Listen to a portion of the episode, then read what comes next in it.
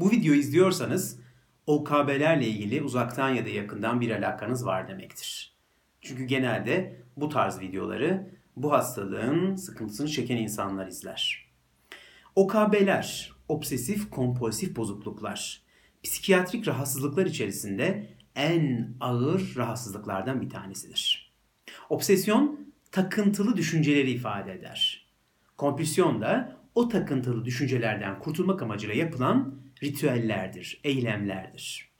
Örneğin obsesyonlar bir anda başlar. İşte takıntılı düşünceler akmaya başlar. İşte e, ütünün fişini çektim mi? Ocağın altını kapattım mı? Sigortaları indirdim mi? Kapıyı kilitledim mi? Elim yeterince temiz mi? İşte yiyeceğim elmayı tam anlamıyla güzelce yıkadım mı? İşte namaz kılacağım, abdestimi tam olarak aldım mı? Veya namaz kıldım, namazımı tam olarak kıldım mı? İşte eksik bir rekat var mı? Bu düşünceler akmaya başlar. Bunlara biz obsesyon diyoruz, takıntılı düşünceler.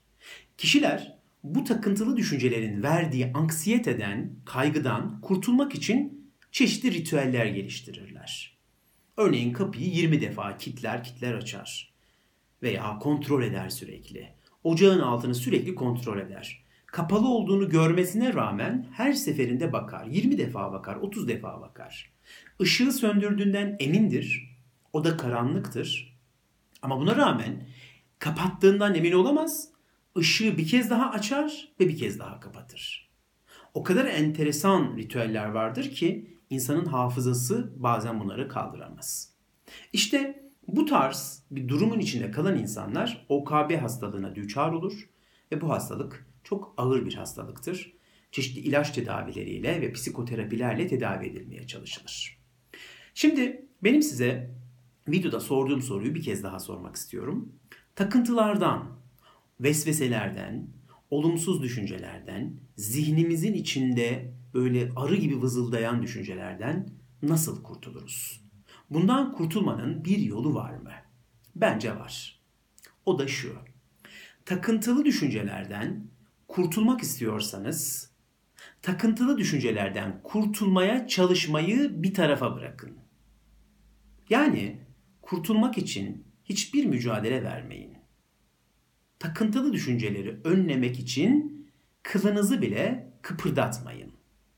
İzleyin sadece onları.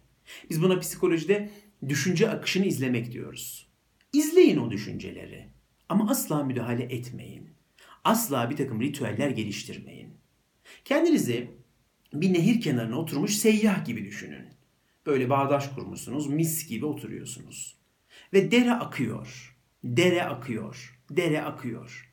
Üzerinde dal parçaları olabilir, çöpler olabilir, yapraklar olabilir, gül parçaları olabilir. Bırakın aksın dere. İstediği kadar aksın. Gideceği yere kadar gitsin. Siz sadece kenarda oturmuş birisi olarak o derenin akışını seyredin. İzleyin onu sadece.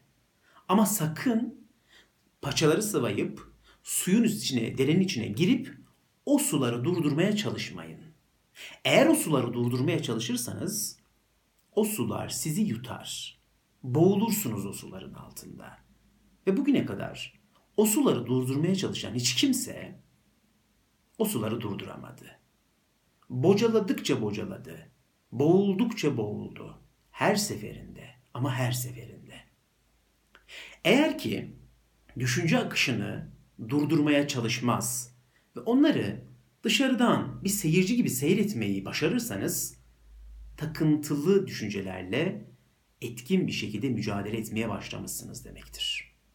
Bir başka örnek vereyim. Kendinizi otoyolda bir üst geçidin üstünde hayal edin.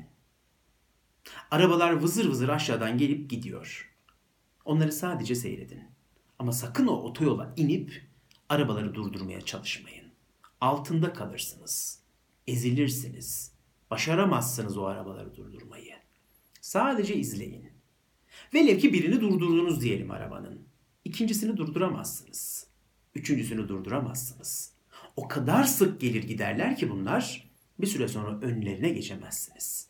Ama o üst geçidin yüzünde oturur, onları durdurmaya çalışmadan onları seyretmeye başlarsanız bir süre sonra o arabaların gidişi sizi etkilemez. Siz hayatınızı yaşamaya başlarsınız. Olumsuz düşüncelerin bizi engellemesine izin vermek bizim elimizdedir. O da bahsettiğim bu konuyla olur. Yani düşüncelerin önüne geçmeye çalışırsak düşünceler bizim hayatımızı engeller. Ama onları durdurmaya, önlerine geçmeye çalışmazsak, bunun için bir çaba sarf etmezsek asla bize zarar veremezler. Asla bize dokunamazlar. Aynadaki yılanın silüeti gibidir onlar. Aynadan görünürler ama bizi asla ısıramazlar. Sahte kabadayı gibidir onlar. Hani bilirsiniz içi kof kabadayıları. Gürlerler, bağırırlar ama hiçbir şey yapamayacağını bilirsiniz. Bu düşünceler biraz böyledir. İçi boş, kof kabadayıdırlar. Eğer onları tanırsanız ve onları kale almaz, ne halin varsa gör diyebilirseniz işte o zaman takıntılı düşüncelerle etkin şekilde mücadele etmeye başlarsınız. Evet, sözün özü. Takıntılı düşüncelerin önüne geçmek için hiç çaba sarf etmeyin.